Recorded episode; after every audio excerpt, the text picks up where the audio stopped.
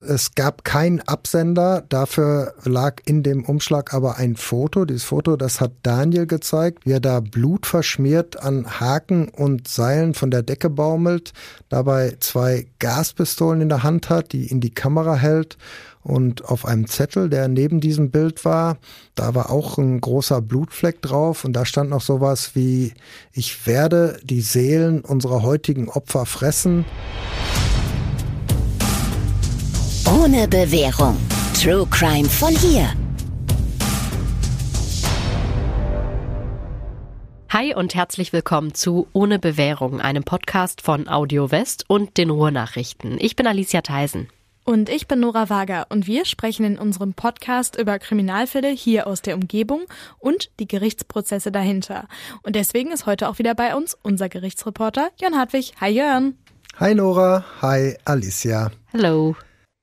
Ja, und heute geht es um einen Prozess, das war mit Abstand der wohl bizarrste Prozess, über den ich jemals berichtet habe. Nicht, weil die Tat jetzt so äh, besonders grausam war, was sie allerdings war, aber das haben wir ja leider immer mal wieder, sondern weil in diesem Fall alles so total abgedreht war, das Ganze drumherum, ähm, die Berichterstattung in den Medien. Und zwar geht es um den Satanistenmord von Witten. Der ist zwar schon lange her, 22 Jahre, das war im Sommer 2001, aber das war damals ein Prozess, der überall Wellen geschlagen hat, sogar im Ausland, in England, in den USA und auch in ganz vielen anderen Ländern. Und diesen Satanistenmord von Witten, den haben sich ganz, ganz, ganz viele von euch auch schon gewünscht. Also wir sagen ja am Ende der Folge ganz oft, hey, wenn ihr noch Fälle habt bei euch aus der Umgebung und wirklich so viele von euch haben gesagt, ach, könnt ihr nicht mal den Satanistenmord von Witten machen? Wir haben dann aber bei der Vorbereitung gemerkt, hui, also das ist wirklich ein sehr, sehr, sehr großer Fall weil es einfach so viele Sachen gibt, über die man sprechen kann und auch muss, der Vollständigkeit halber und ganz, ganz viele Informationen. Und deswegen haben wir uns entschieden, mal was ganz, ganz Neues zu machen. Wir werden diesen Fall nämlich aufteilen auf zwei Podcast-Folgen. Und ich weiß, es ist ganz gemein, wenn es einen Teil 1 und einen Teil 2 gibt, weil am Ende ja immer so eine Art Cliffhanger ist, dass man wissen will, wie geht's denn jetzt weiter. Ich kenne das ja selber, weil ich bin ja selber True Crime Fan und das ist öfter im Podcast so und eigentlich bin ich kein Fan davon. Und deswegen machen wir auch direkt noch eine Ausnahme. Genau, wir werden nämlich unseren Zwei-Wochen-Rhythmus ausnahmsweise mal durchbrechen. Normalerweise erscheint alle zwei Wochen eine Folge ohne Bewährung und jetzt ist es so, dass die nächste Satanistenfolge direkt eine Woche nach der hier kommt. Also wenn ihr die Folge jetzt direkt zur Erscheinung hört, dann müsst ihr nur noch siebenmal schlafen und könnt dann die Fortsetzung hören. Also immer noch ein kleiner fieser Cliffhanger, aber immerhin müsst ihr nur eine Woche warten und nicht zwei Wochen. Und danach warten wir auch nicht drei Wochen auf die nächste Folge, sondern dann gehen wir wieder in den zweiwöchigen Rhythmus. Wenn du das hier hörst, dann müssen wir dir ja nicht mehr erzählen, was Podcasts sind.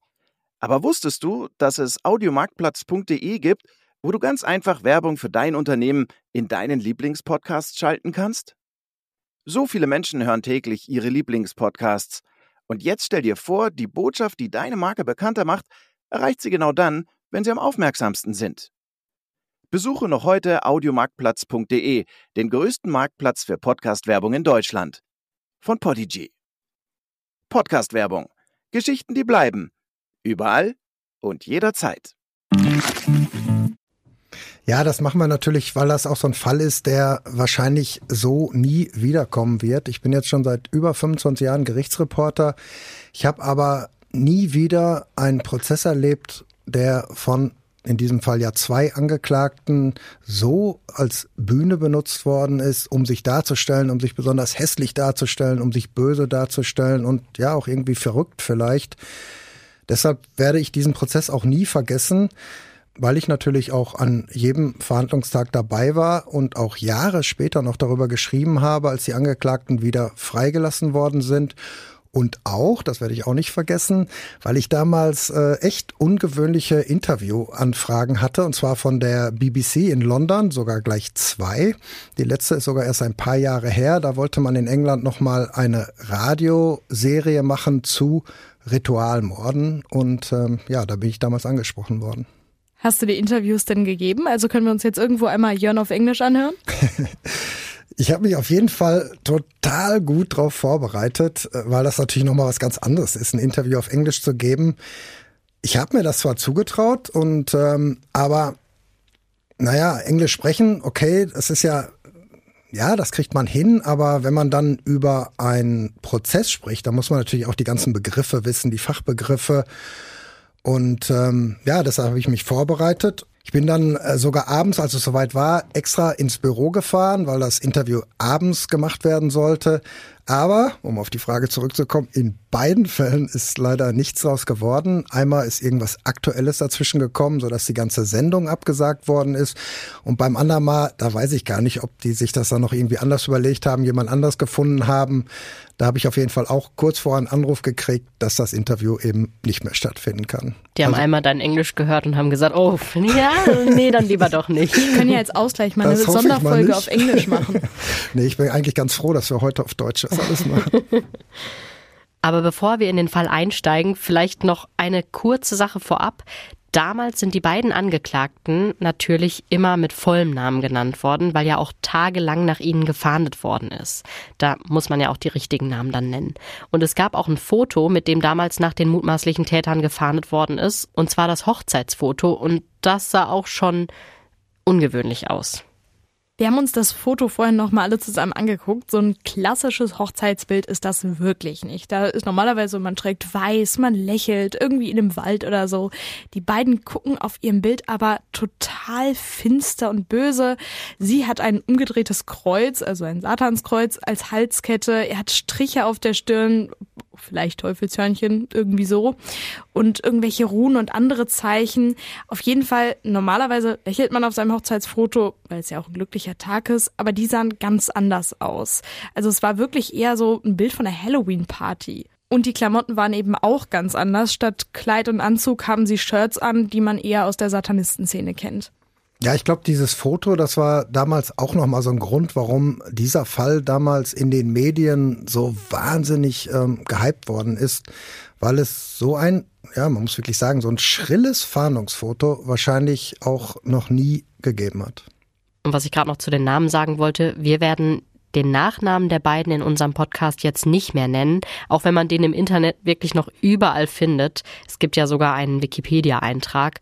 Und auch wenn die beiden ihren damaligen Nachnamen inzwischen längst geändert haben, er sogar zweimal, wir werden den Namen nicht nennen, wir werden nur von Daniel und Manuela sprechen, weil es wahrscheinlich immer noch Familienangehörige gibt, die den damaligen Nachnamen von Daniel tragen. Und die wollen wir auch über 20 Jahre nach der Tat einfach raushalten. Auf die wollen wir Rücksicht nehmen. Also wir sprechen nur von Daniel und Manuela ohne Nachnamen damit können wir dann jetzt richtig in die Folge einsteigen. Wir gehen weit, weit zurück, Jörn hat es gerade schon gesagt, und zwar in den Sommer des Jahres 2001. Am 9. Juli 2001 wird in einer Wohnung in Witten, ganz in der Nähe von Dortmund, die Leiche eines jungen Mannes gefunden. Und die war so schrecklich zugerichtet, dass man erst gar nicht wusste, um wen es sich da überhaupt handelt. Man hatte zwar einen Verdacht, aber die Ermittler haben damals erst einen DNA-Test abgewartet, um ganz auf Nummer sicher zu gehen. Ja, danach wusste man dann aber äh, ganz genau, wer es war. Es war Frank H. aus Datteln, das ist auch ganz hier in der Nähe, 33 Jahre alt. Die Rechtsmediziner, die die Leiche damals untersucht haben, die haben 66 Verletzungen festgestellt, 66 Hieb- und Stichverletzungen. 29 davon gingen in den Kopf, 37 in den Körper. Und außerdem war auf dem Bauch des Opfers auch noch ein Pentagramm eingeritzt mit einem Skalpell. Als Waffen ähm, sind damals benutzt worden ein Zimmermannshammer, ein Dekomesser mit zwei Klingen, das aber trotzdem richtig scharf war, und ähm, auch noch eine Machete, ja, und eben das Skalpell. Und zu dem eingeritzten Pentagramm, da hat Manuela nach ihrer Festnahme gesagt, als sie von der Polizei vernommen worden ist, das sollte ein Zeichen sein, dass diese Seele für Satan ist. Die 66 beziehungsweise die 666 ist ja eine Zahl, die immer wieder mit dem Teufel in Verbindung gebracht wird. Der wird so ein bisschen was Magisches nachgesagt. Das fängt schon in der Bibel an, auch wenn man sich da nicht so ganz sicher ist. Fakt ist, sie wird immer, immer wieder mit dem Teufel in Verbindung gebracht. Zum Beispiel auch auf einem Iron Maiden Album The Number of the Beast.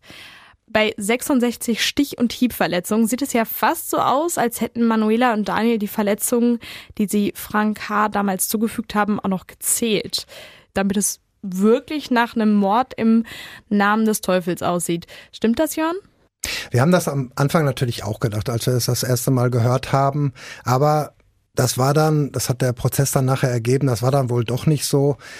Die beiden, Daniel und Manaela, die haben das nämlich gar nicht gewusst, dass es genau 66 Verletzungen waren. Gezählt hat von ihnen auf jeden Fall keiner. Ähm, so ein zusätzliches Zeichen zu setzen, das war wohl wahrscheinlich auch gar nicht das Ziel. Und auch der Rechtsmediziner, der damals die Obduktion durchgeführt hat, der hat die Zahl zwar ja, bekannt gegeben, aber später auch so ein bisschen wieder relativiert. Er hat zwar gesagt, ja, wir haben diese 66 Hieb- und Stichverletzungen gezählt, aber er hat auch gesagt, hundertprozentig sicher sind wir trotzdem nicht, weil die Leiche nämlich eben so schrecklich zugerichtet war, dass man das eigentlich gar nicht mehr so genau feststellen konnte. Aber es gab auch ansonsten ja genug Zeichen, die in Richtung Satanismus gingen. Da muss man sich ja nur mal die Wohnung in Witten angucken, in der Manuela damals gewohnt hat und wo der Mord dann ja auch später stattgefunden hat. Das fing schon an der Tür, also an der Wohnungstür an. Da stand nämlich der Schriftzug Kadaververwertungsanstalt Bunkertor 7 85221 Dachau und dazu dann auch noch eine Telefonnummer. Die Vorwahl, die führte auch tatsächlich nach Dachau, die Nummern dahinter, die gingen aber wirklich ins Nichts. Allein das lässt ja schon tief blicken, weil ja wohl jeder weiß, dass in Dachau in der Nazizeit ein Konzentrationslager war, in dem Zehntausende von Menschen ermordet worden sind. Und der Teil Bunkertor 7 von dieser Adresse, der war eigentlich ein Songtitel. Ein ziemlich blutrünstiger. Von einer Band, die sich dann ziemlich schnell von dem Mord in Witten distanziert hat. Profit geschlagen haben sie daraus aber trotzdem. Es gab nämlich noch einen Song, den man kurz nach der Tat kaufen konnte.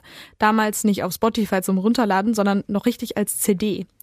Der Song, der hieß so, wie damals Manuela und Daniel mit Nachnamen hießen. Das Besondere war dabei, der Refrain, der bestand aus einem Satz, den der Bochumer Staatsanwalt Dieter Justinski nach der Tat bei der Pressekonferenz gesagt hat. Der hat nämlich gesagt, ein Delikt von dieser Rohheit, von dieser Brutalität und Gefühllosigkeit ist mir noch nicht untergekommen. Und diesen Satz, den hat man mitgeschnitten und dann so mit dumpfen Schlägen und Maschinengeräuschen unterlegt und daraus dann einen Song gemacht. Ja, aber der Staatsanwalt selbst, der hat das damals ähm, gar nicht mitbekommen. Wir haben ihn natürlich auch gefragt, äh, was er davon hält, aber er hat das eigentlich abgetan. Er hat nur geantwortet, bei so einem Schund, da sage ich gar nichts zu, da enthalte ich mich jeden Kommentars. Erfolgreich war der Song aber trotzdem. Die CDs sind damals zwar eigentlich nur privat verkauft worden übers Internet, aber dieser eine Song, der hat es dann damals tatsächlich auf ein Sammelalbum geschafft, das man dann auch in ganz normalen Plattenläden kaufen konnte.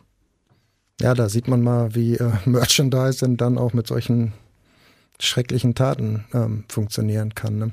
Aber lasst uns noch mal zur Wohnung von Manuela zurückkommen. Da war ja nicht nur der Schriftzug an der Tür, innen war ja auch alles total düster. Die Rollos, die waren alle runtergelassen im Flur, da waren falsche Spinnweben an den Wänden, da hingen Plakate mit satanistischen Motiven, eine Sterbeurkunde war da und auch ein Spruch, der irgendwo ausgeschnitten worden war, der lautete nämlich Hass habt ihr gesät, Hass werdet ihr ernten. Und eigentlich ging es, je weiter man in die Wohnung kam, immer weiter. Also auf dem Boden, da lag so eine Totenkopfattrappe. Es gab die Aufschrift Kill for Satan. Ein Pentagramm durfte natürlich dann auch nicht fehlen. Eins war sogar, und das ist jetzt ein bisschen heftig, aber das war wohl sogar mit Blut an die Wand gemalt. Dazu ein umgedrehtes Kreuz, eine Maske von einem gehörnten Tier und das hatte so ein Menschengesicht. Also super, super gruselig, wie wahrscheinlich die meisten von uns nicht wohnen wollen würden. Und das alles in einem ganz normalen Mehrfamilienhaus. In Witten. Ja, und auch an den Wänden, da hängen echt eklige und abschreckende Bilder, zum Beispiel ein Plakat mit Frauen, die gehängt worden sind oder ein Bild von einer Hand, bei der die Finger abgetrennt waren.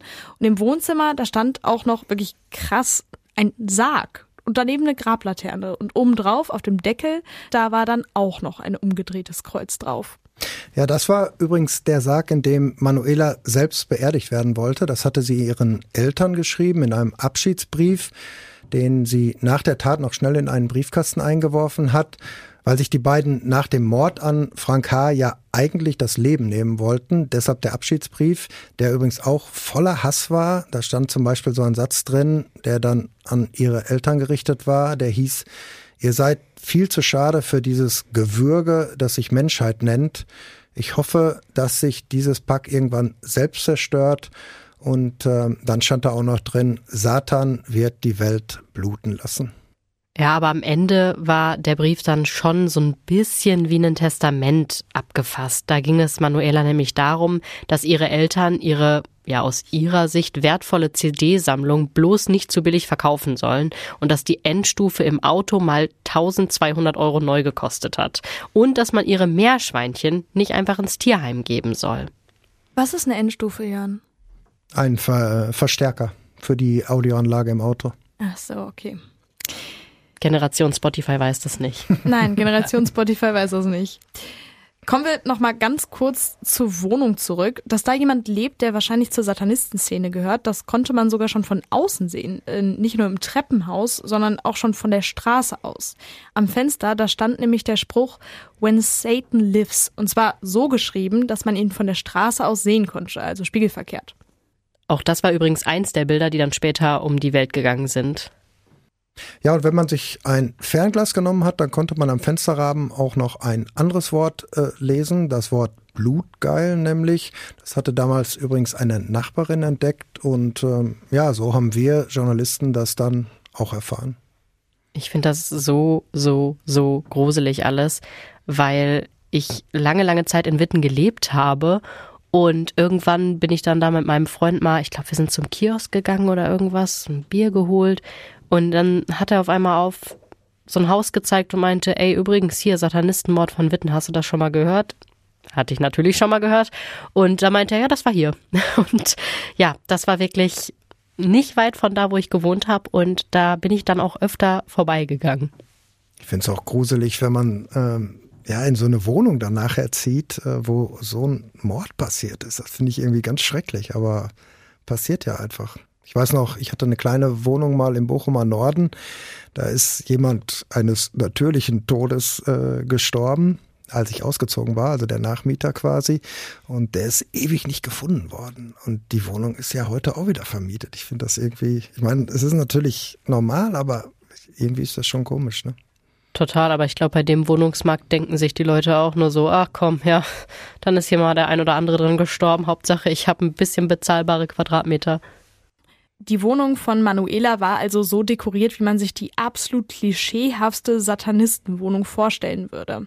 Aber das war nicht das Einzige. Es gab auch, ja, man würde sagen, Nazi-Symbole. Es gab Hakenkreuze und SS-Runen, die an die Wand gemalt waren, was vor allem zu Daniel passte. Der war nämlich rund ein Jahr lang Mitglied bei einer Gruppe von Skinheads, wo er sogar bis zum sogenannten Kameradschaftsführer aufgestiegen ist. Das war in Dorsten im nördlichen Ruhrgebiet, ist auch nicht so weit von hier. Ja, und dazu passt dann auch eine Vorstrafe von ihm, als er bei der Bundeswehr war. Da hat er nämlich ein Lied von einer Nazi-Band abgespielt und dafür ist er dann auch verurteilt worden, hier am Amtsgericht in äh, Recklinghausen, glaube ich, aber da bin ich mir nicht so ganz sicher. Das war 1998, da ist eine Geldstrafe verhängt worden von damals noch 450 D-Mark. Das sind also umgerechnet so rund 230 Euro. Also wir haben das Satanistenzeug in der Wohnung, dann haben wir noch die Nazi-Symbole und es kommt irgendwie doch noch mal noch krasser, weil es gab auch noch eine sogenannte Todesliste, die an eine Wand geschrieben worden war. Das waren insgesamt 16 Namen, Vor- und Nachnamen und darüber stand geschrieben Special Gruß an. Dann kamen die Namen und unten drunter da stand Freut euch, ihr seid die Nächsten. Und das waren alles Personen aus dem direkten Umfeld der Angeklagten. Ja, und das war natürlich auch sowas, wo die ähm, Polizei echt in Alarmbereitschaft war. Diesen Personen, die da auf der Liste gestanden haben, denen ist sofort Polizeischutz angeboten worden, weil man ja einfach nicht wusste, was noch passieren kann. Der Mord ist passiert in der Wohnung. Die beiden Täter, Daniel und Manuela, waren auf der Flucht. Aber dieses Angebot mit dem Polizeischutz, das haben dann auch nicht alle angenommen. Das hat die Polizei zumindest gesagt. Heute weiß man natürlich, dass auch gar keine echte Gefahr bestanden hat, weil die Angeklagten ja sich nicht mehr im Ruhrgebiet aufgehalten haben damals, sondern in Richtung äh, Thüringen geflohen sind. Manuela ist nach ihrer Festnahme von der Polizei natürlich auch gefragt worden, was das sollte mit dieser Todesliste. Und sie hat dazu aber nur gesagt, Panik machen. Wir können uns jetzt ganz gut vorstellen, wie die Wohnung von Manuela damals ausgesehen hat. Aber um zu verstehen, wie es zu dieser Tat und warum es zu dieser Tat gekommen ist, müssen wir vielleicht einmal kurz über die beiden Täter sprechen. Das Ganze beginnt damit, dass die Wege der beiden, also von Daniel und Manuela, sich plötzlich gekreuzt haben. Die kannten sich ja erst gar nicht. Daniel wohnte in Herten und Manuela wohnte in Witten und beide gehörten zur Satanistenszene. Aber die beiden kannten sich nicht, obwohl sie beide in der Szene waren. Wie haben die sich denn dann getroffen? Ja, das war auch, äh, ja, man muss eigentlich so sagen, ganz schrille ähm, Sache, wie sie sich kennengelernt haben. Das war im Jahr 2000, im Frühsommer. Daniel hat damals eine Kontaktanzeige aufgegeben in einer Metal-Zeitschrift und ähm, ja, darin stand, ich lese das jetzt mal vor, ich habe das natürlich nochmal nachgeguckt, ähm, was er damals geschrieben hat. Das war Pechschwarzer Vampir sucht Prinzessin der Finsternis, die alles und jeden verachtet und mit dem Leben abgeschlossen hat. Und diese Anzeige, die hat Manuela dann gelesen. Also die hatten zwar keine Berührungspunkte direkt, aber die haben offenbar die gleiche Zeitschrift gelesen. Ja, und deswegen hat Manuela dann auch darauf geantwortet, allerdings nicht unter ihrem echten Namen, sondern als Allegra. Angefangen hat der Brief damals so, ich lese jetzt auch mal vor. Guten Abend. Ich hasse die Menschheit und verabscheue das Licht. Mein Name ist Allegra. Ich liebe die Schönheit der Nacht, verfallene Ruinen, Friedhöfe. Und am Ende stand noch, ich interessiere mich für jede Form des Vampirismus. Und unterschrieben war der Brief dann mit Blessings Allegra. Also mit einer Art, ja, Segensgruß. Das war dann auch genau die Antwort, auf die Daniel gewartet hat. Diese Frau, die wollte er auf jeden Fall sofort kennenlernen und das haben sie dann auch gemacht. Er hat später mal gesagt, als ich Manuela dann das erste Mal getroffen habe, das war so, als wenn ich vom Blitz getroffen worden bin. Er hat sie aber trotzdem nie, ja, nie als Freundin angesehen oder als Partnerin, sondern immer, so hat er es gesagt, immer als zweiten Teil seiner Seele, den er verzweifelt gesucht hat. Die beiden, die haben sich dann auch immer wieder getroffen, meistens nachts auf Friedhöfen oder an Burgruinen. Und sie haben sich dann offenbar auch immer weiter in die Idee hineingesteigert, dass sie eigentlich eine Seele sind, die irgendwann mal auseinandergerissen worden ist. Und dass diese Seele jetzt, wo sie sich kennengelernt haben, wieder vereint worden ist. Das hat dann auch dazu geführt, dass sie wirklich nur noch auf sich fixiert waren und sich total in diese Idee hineingesteigert haben, dass sie absolut einzigartig sind. Und sie sind auch immer tiefer in die Vampirszene eingetaucht. Ja, und dann wird's vielleicht auch ein bisschen krass. Ähm, Manuela hat später mal gesagt, es hat so zwei Monate gedauert ähm, nach dem ersten Treffen. Da haben wir dann auch zum ersten Mal Blut ausgetauscht. Das heißt, man hat sich gegenseitig verletzt durch Bisse oder durch Schnitte und dann das Blut des anderen getrunken. Später haben sie das übrigens auch in der Öffentlichkeit gemacht, um zu provozieren natürlich und ähm, ja, vor allem andere damit zu schocken. Ja, hat auf jeden Fall funktioniert, wundert mich jetzt auch nicht. Und äh, deswegen haben sich dann tatsächlich auch eigentlich alle Freunde, die sie davor gehabt haben, von ihnen abgewandt. Ja, das lag aber vor allem an Daniel, der eigentlich immer aggressiver geworden ist. Ein Freund oder ja, Bekannter ist vielleicht besser, der hat später mal gesagt, Daniel, der hat einfach nur noch provoziert. Vor allem Menschen, äh, denen er sich überlegen ähm, gefühlt hat und die er hässlich fand. So hat er sich damals ausgedrückt. Das waren zum Beispiel übergewichtige Menschen, das waren Brillenträger. Und dieser Freund, der hat auch noch gesagt, Daniel, der war einfach bekannt dafür, auch brutale Sprüche loszulassen.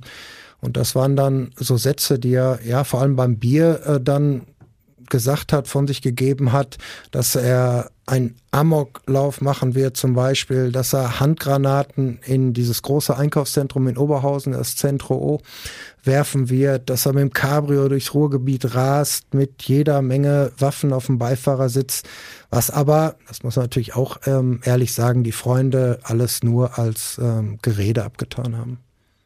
Das sind also die beiden späteren Täter, Manuela und Daniel. Wer ist denn jetzt das Opfer und wie haben Sie ihn kennengelernt? Ja, das Opfer, wir haben es ja ganz am Anfang schon mal gesagt, Frank H. Ähm, aus Datteln, 33 Jahre alt damals, das war ein Arbeitskollege von Daniel. Die beiden, die haben zusammen gearbeitet in einer Filiale, da ist so Autozubehör verkauft worden. Beide waren Verkäufer. Und ähm, ja, dieser Frank H., der war eben keiner, der sich von den beiden abgewandt hat, der auch nicht provoziert worden ist, der auch nicht, über den auch nicht hergezogen worden sind, weil das auch so eine Person war, vielleicht natürlich auch damit verbunden, dass man auf der Arbeit gemeinsam zusammen war, der sich nicht abgewandt hat und der Daniel sogar irgendwie auch bewundert hat, weil Daniel auch in dieser Filiale auch sowas wie der, ja, man kann das schon so sagen, der heimliche Star war und ähm, das ging sogar so weit, dass man ihm auch, das hatte man schon überlegt auf der Chefebene, ihm eine eigene Filiale übertragen wollte. Dass Frank H. Daniel so angehimmelt hat, das war dann später auch so ein bisschen der, das, was ihm zum Verhängnis geworden ist, denn er war kein zufälliges Opfer. Genau, das war am Ende genau der Grund, warum ausgerechnet er ausgewählt worden ist. Er war kein Zufallsopfer, genauso wie du es gesagt hast. Frank H., der ist wirklich ganz bewusst ausgewählt worden, weil er nämlich der Einzige war, der mit Daniel noch nicht gebrochen hatte und ähm, ja, weil die beiden immer noch nett miteinander umgegangen sind. Was ehrlich gesagt das Ganze fast noch schlimmer macht, als es sowieso schon ist. Der Grund für alles, was dann passiert ist, war eine angebliche Vision, um die sich dann auch wirklich alles gedreht hat, zumindest im Leben von Daniel und dann auch Manuela. Und zwar kam die Vision im März 2001. Da will Daniel zwei Befehle von Satan erhalten haben, die, ja, regelrecht in seinen Schädel gepresst worden sind, so sagt er das zumindest. Und zwar Befehle, die mit den Ziffern 6667 verbunden waren. Was sie zu bedeuten hatten, war ihm angeblich dann auch sofort klar. Der erste Befehl, der mit den ersten beiden Ziffern verbunden war, soll gelautet haben, am 6.6. musst du Manuela heiraten. Wobei es hier aber nicht um ja, Liebe ging, sondern einfach nur darum, dass man später gemeinsam beerdigt wird. Was ja erstmal äh, vielleicht abgedreht, aber harmlos ist. Die zweite Botschaft, die mit den letzten beiden Ziffern zusammengehangen hat, war da schon, ja, was ganz, ganz anderes. Die soll nämlich gelautet haben, am 6.7. fährt Satan höchstpersönlich in deinen Körper ein, um sich eine Seele zu beschaffen. Ja, und diese beiden Befehle, die hat er dann auch tatsächlich befolgt und ähm, wollte er befolgen. Und deshalb hat er dann beschlossen, Manuela zu heiraten und dann auch einen Menschen zu töten oder, so wie er es genannt hat, eine nutzlose Seele zu opfern. Ja, und das war dann genau dieser Frank H. aus Datteln. Wie hat eigentlich Manuela auf die Vision reagiert? Hat sie da sofort mitgemacht? Nicht sofort. Sie hat ähm, später gesagt, dass sie auch erstmal ihr eigenes Orakel befragt hat, was immer das gewesen sein mag. Sie hat ähm, gesagt, das hat irgendwie aus einer besonderen Asche bestanden. Dabei, als sie dieses Orakel befragt hat, ähm, will sie dann aber auch genau diese Zahlen sechs und sieben empfangen haben, genau wie ihr Ehemann. Und sie will dann auch eine Stimme gehört haben, die ihr gesagt hat, dass sie töten soll und dass sie Seelen bringen soll. Aber man muss dafür ja trotzdem irgendwie empfänglich sein. Also ich meine, drüber zu reden und sich in diese Scheinwelt zu flüchten, das ist die eine Sache und das kann man auch machen, das ist ja erstmal okay. Aber dann an so eine Vision zu glauben und jemand umzubringen und dann auch noch jemand, der einem überhaupt nichts getan hat, der einen sogar anhimmelt, der bis zuletzt der Einzige war, der noch zu Daniel gehalten hat, das ist dann was komplett anderes. Und das hat dann auch gar nichts mehr mit der Gothic-Szene oder verwandten Szenen zu tun, wo sie ja vielleicht ganz ursprünglich mal gestartet sind. Ja, für uns ist das ja auch überhaupt nicht äh, nachvollziehbar, so eine Vision und dass man äh, sich dann da so total drauf fixiert. Aber bei denen war das halt so ein bisschen anders. Die haben sich eingeredet, dass sie durch so eine Tat oder so eine Opfergabe, wie sie das ähm, genannt haben, eben in so, ja, so eine höhere Ebene erreichen, dass sie in Satans Armee aufgenommen werden und dann auch in dessen Ansehen unfassbar aufsteigen einfach. Aber selbst wenn man sich da total reinsteigert und den Bezug zur Realität verliert, es bleibt doch immer noch irgendwie die Frage, warum nicht irgendwann mal einer von den beiden zumindest gesagt hat, ey, stopp jetzt mal bis hierhin und wirklich nicht weiter. Vor allem, wenn man bedenkt, dass die beiden keine Schwerkriminellen waren. Also klar, Daniel, der war vorbestraft, das haben wir ja vorhin schon mal gesagt, wegen des Abspielens der Nazi-CD bei der Bundeswehr. Und dann später hat er wohl mal unerlaubt eine Waffe besessen, aber da gab es auch nur eine Geldstrafe von 650 Mark, also umgerechnet rund 330 Euro. Aber er war jetzt nicht wegen Gewalt oder so vorbestraft und Manuela war gar nicht vorbestraft. Ich glaube, das hat dann einfach ähm, etwas mit den Persönlichkeiten dabei zu tun oder mit ihren extremen, so muss man es ja sagen, extremen Persönlichkeitsstörungen, die die Psychiater festgestellt haben, nachdem die beiden ähm, untersucht worden sind. Und jetzt mal zurück zu der Vision und diesem Plan, sag ich mal, den die beiden dann verfolgt haben. Daniel und Manuela haben tatsächlich am 6.6. geheiratet. An diesem Tag ist ja dann auch das Hochzeitsfoto entstanden, über das wir ja ganz am Anfang gesprochen haben und das die Polizei dann für die Fahndung verwendet hat. Man sieht das ja immer wieder, dass in den Medien Fahndungsfotos auftauchen. Aber so einfach kann man das gar nicht machen. Es gibt ganz klare gesetzliche Vorgaben, wann das überhaupt erlaubt ist. Grundlage ist hier für alle Juristen der Paragraph 131b der Strafprozessordnung. Die Veröffentlichung von Fotos von Verdächtigen ist danach nur erlaubt, wenn alle anderen Fahndungsmittel wahrscheinlich nicht oder nicht so schnell zum Erfolg führen würden. Das ist auch der Grund, aus dem solche Fahndungsfotos manchmal erst total spät veröffentlicht werden, beispielsweise im Sommer und die Tat war eigentlich im Januar. Die Polizei geht nämlich erst alle anderen Wege, wenn es jetzt kein Mord ist, alle anderen Wege ab, um zu versuchen, die Täter zu finden, ohne Fotos zu veröffentlichen. Deutlich schneller geht das mit der Veröffentlichung von Fotos, wenn es natürlich um Straftaten von erheblicher Bedeutung geht.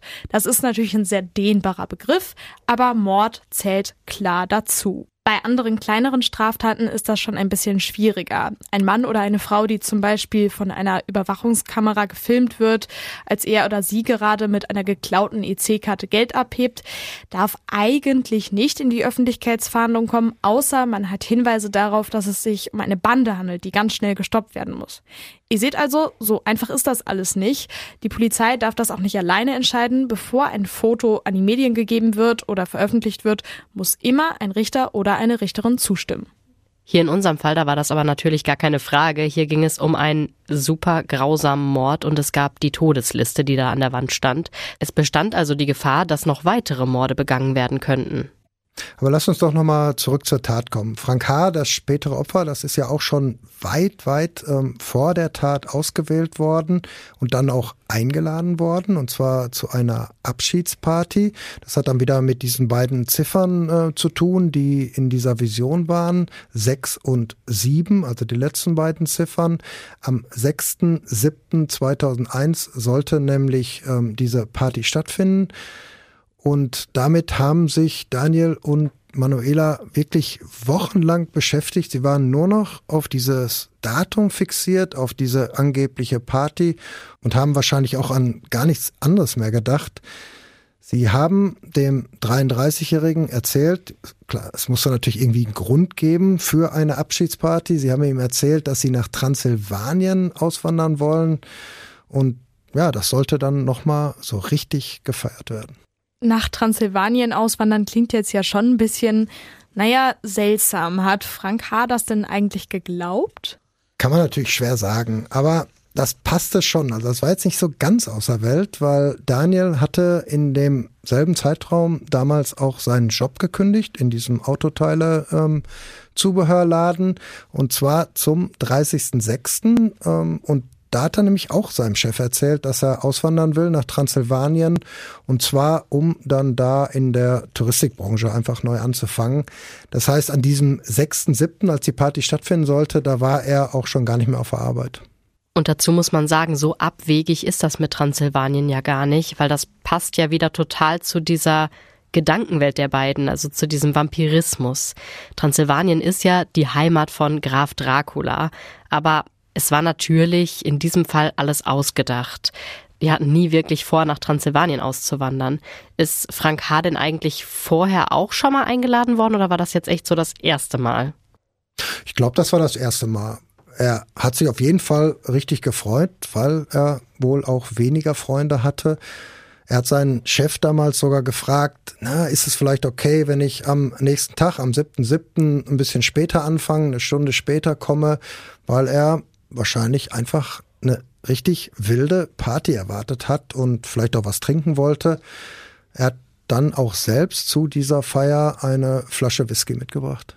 Daniel und Manuela wollten wirklich nichts dem Zufall überlassen. Daniel hat seinem Arbeitskollegen Frank H. sogar vorgeschlagen, dass er ihn zu Hause abholt und mit nach Witten nimmt. Erstens, dann muss er nicht mit seinem eigenen Auto kommen und er kann dann ja auch was trinken, weil er nicht mehr zurückfahren muss. Das hat er ihm zumindest erzählt. Das muss man sagen, hat später tatsächlich die Suche nach Frank H. total erschwert, weil niemand wusste, wo er war. Er ist ja dann in Witten gewesen, aber wir wissen ja nicht, wem er das gesagt hat. Vielleicht hat er es auch gar keinem gesagt. An diesem Tag, an dem eigentlichen Tattag, ähm, da war erstmal, wenn man ja das zugrunde legt, was die beiden Manuela und Daniel später gesagt haben, war erstmal ein ganz, ganz ruhiger Tag. Die haben den Morgen und den Mittag getrennt verbracht. Sie ist sogar noch in die Stadt gegangen, nach Witten in die Innenstadt, hat sich einen neuen Lippenstift gekauft, weil sie nämlich besonders gut aussehen wollte, wenn sie, so hat sie es nachher gesagt, hinuntergeht, also in die Armee von Satan aufgenommen wird. Später am Tag hat sie dann noch die Abschiedsbriefe geschrieben. Den an ihre Eltern und noch zwei an zwei Freunde aus früheren Zeiten. Die waren dann auch auf Englisch. Das waren aber nicht so Abschiedsbriefe nach dem Motto, wir ziehen jetzt nach Transsilvanien bis wann auch immer, sondern sie hat wirklich ihren Tod angekündigt.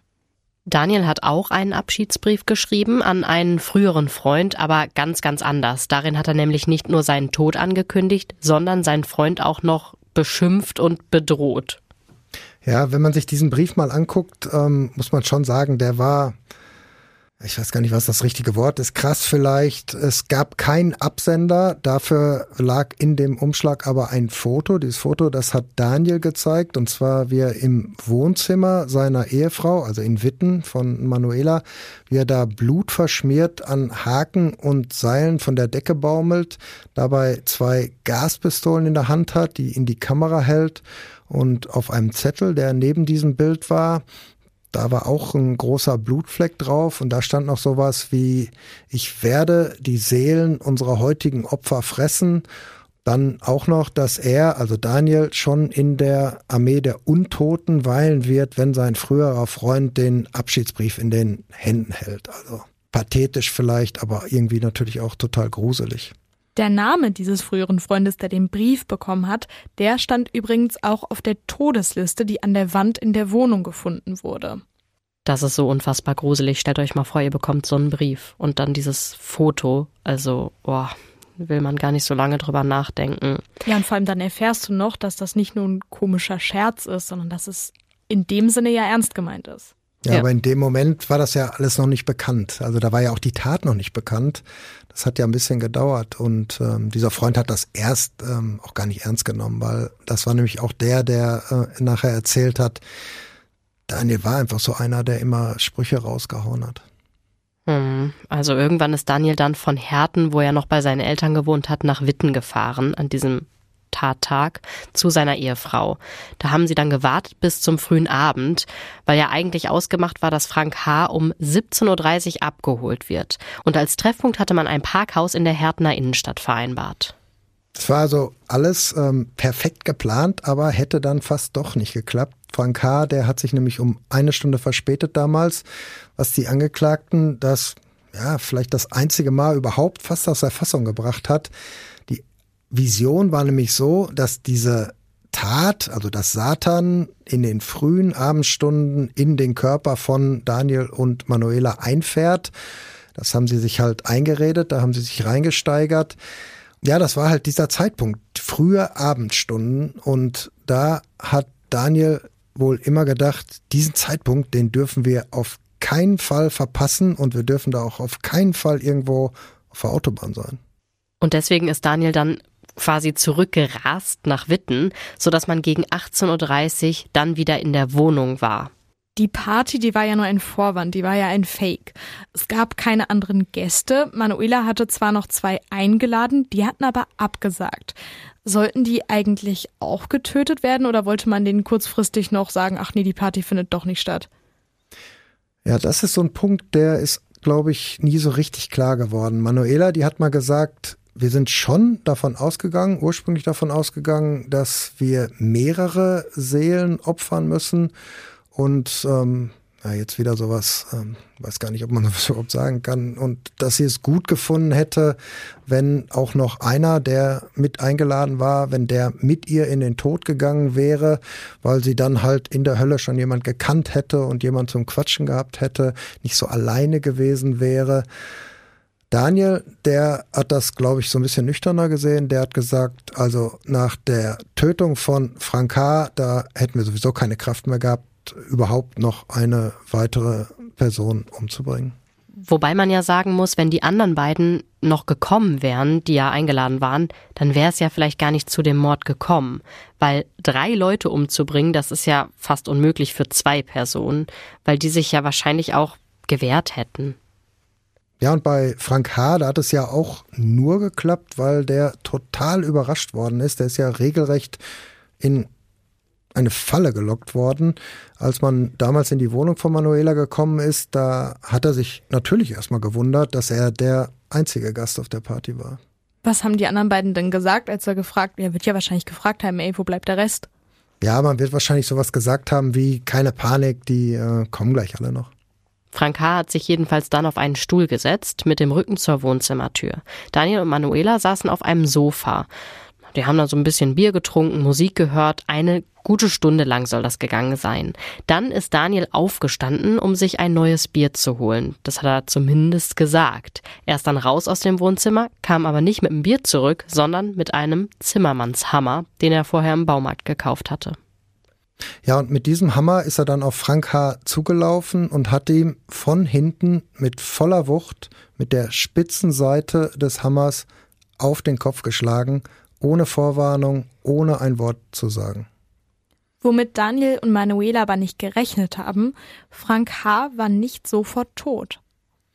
Nein, er war nicht sofort tot, er ist sogar noch aufgestanden, er hat ja gesessen, er ist aufgestanden, hat sich zu Daniel umgedreht, der hat aber dann sofort nochmal zugeschlagen, aber auch da ist Frank H. noch nicht zu Boden gegangen. Und das war dann die Situation, da hat Daniel seiner Ehefrau zugerufen, setze den Herzstich. Und Manuela, die hat dann ihr Messer gegriffen, das mit den zwei großen Klingen, und das hat sie dann Frank H. mit voller Wucht in die linke Brust gerammt, und da ist er dann zusammengebrochen. Aber da haben die beiden dann nicht aufgehört. Nein, sie haben nicht aufgehört. Als Frank H. auf dem Boden lag, hat Manuela weiter wahllos auf ihn eingestochen. Und Daniel, der hat immer wieder mit voller Kraft mit diesem Hammer auf den Kopf eingeschlagen, was sie aber wohl völlig entsetzt hat, was beide völlig entsetzt hat. Frank H., der hat sich immer noch irgendwie bewegt. Er hat gekrampft, er hat gezuckt. Das waren zwar, das haben die Ärzte später gesagt, nur noch die Nerven, Reflexe. Aber vor allem Manuela ist da wohl überhaupt nicht mit klargekommen. Vor allem, weil Frank H. sogar noch die Arme ausgestreckt hat und dann da so lag wie Christus am Kreuz, nur auf dem Boden. Sie selbst hat dazu später mal gesagt, ich glaube, das war eine Geste von oben, vom Nazarener, als ob uns Satan in Stich gelassen hat. Ja, sie hat wie gesagt auch noch gedacht, dass Frank H. noch lebt und dann wurde es noch brutaler.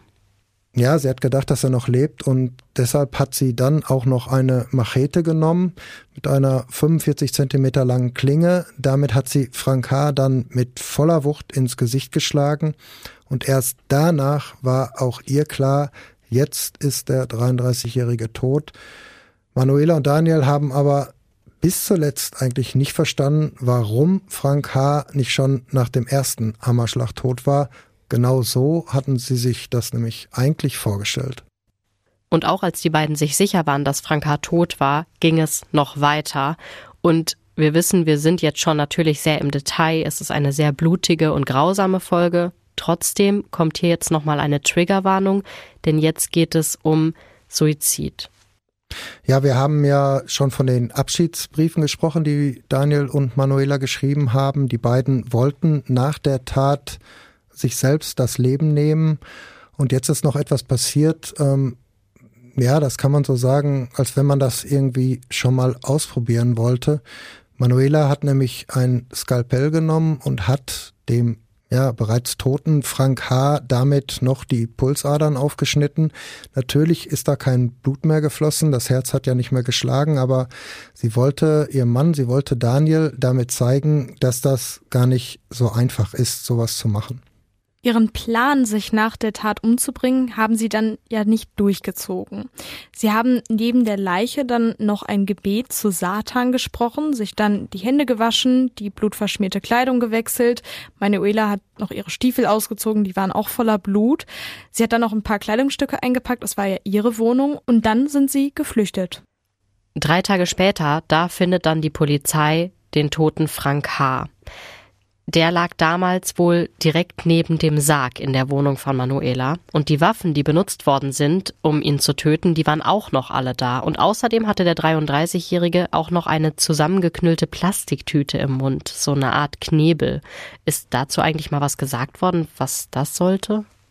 Die Polizei wird das bestimmt gefragt haben, aber das weiß ich wirklich nicht genau. Im Prozess sind diese ganzen Einzelheiten damals auch nicht, gar nicht so genau besprochen worden. Ich kann mich noch erinnern, es war ein Polizist aus Witten damals im Zeugenstand, der vernommen worden ist und der auch den Zustand der Leiche beschreiben wollte, so wie er sie damals gesehen hat, als er in die Wohnung gekommen ist. Aber da hat der Vorsitzende Richter des Bochumer Schwurgerichts ihn sofort unterbrochen. Er hat gesagt, ich glaube, die Einzelheiten, die können wir uns hier ersparen. Das hatte natürlich den Hintergrund, dass im Saal auch Angehörige des Opfers waren. Aber so viel kann man natürlich sagen, mit der eigentlichen Tötung hatte diese Plastiktüte nichts zu tun. Frank H. ist durch die unheimlich vielen Stiche und Schläge gestorben, die auch das Herz getroffen haben. Er ist einfach verblutet. Das war also die Tat, der eigentliche Satanistenmord von Witten. Und an dieser Stelle, da stoppen wir unseren Podcast jetzt. In der nächsten Folge, also genau in einer Woche, da machen wir hier weiter. Denn die Geschichte ist ja noch längst nicht zu Ende erzählt.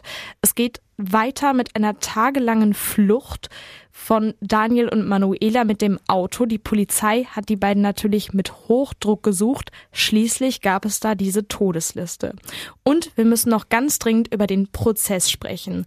Der ist dann am 10. Januar 2002 gestartet. Und dieser Prozess, Jörn hat es schon gesagt, der war wirklich ungewöhnlich und schrill. Und die beiden haben das total als Bühne für sich ausgenutzt. Und in unserer nächsten Folge in einer Woche kommt auch Hans Reinhardt zu Wort.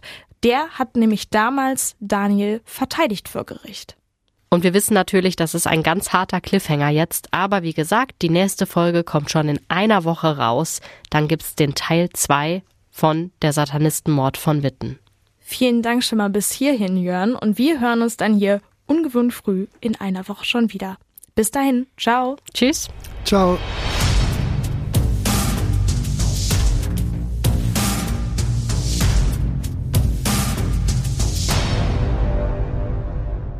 Und wenn es bei euch in der Familie oder im Freundeskreis noch Leute gibt, die unseren Podcast noch nicht kennen, dann schlagt uns doch gerne mal vor. Und wenn ihr unseren Podcast schon hört und Fans seid und uns unterstützen wollt, dann könnt ihr das total einfach machen, braucht auch nur ein paar ja, Minuten fast nur. Ihr könnt uns nämlich eine Bewertung geben. Entweder bei Spotify oder bei Apple, da könnt ihr auch gerne was schreiben, darüber freuen wir uns immer wieder. Und wir setzen uns natürlich auch gerne mit eurer Kritik oder euren Anmerkungen auseinander. Ihr könnt uns einfach schreiben. Auf Instagram gibt es uns, da findet ihr uns unter den Namen ohne Bewährung.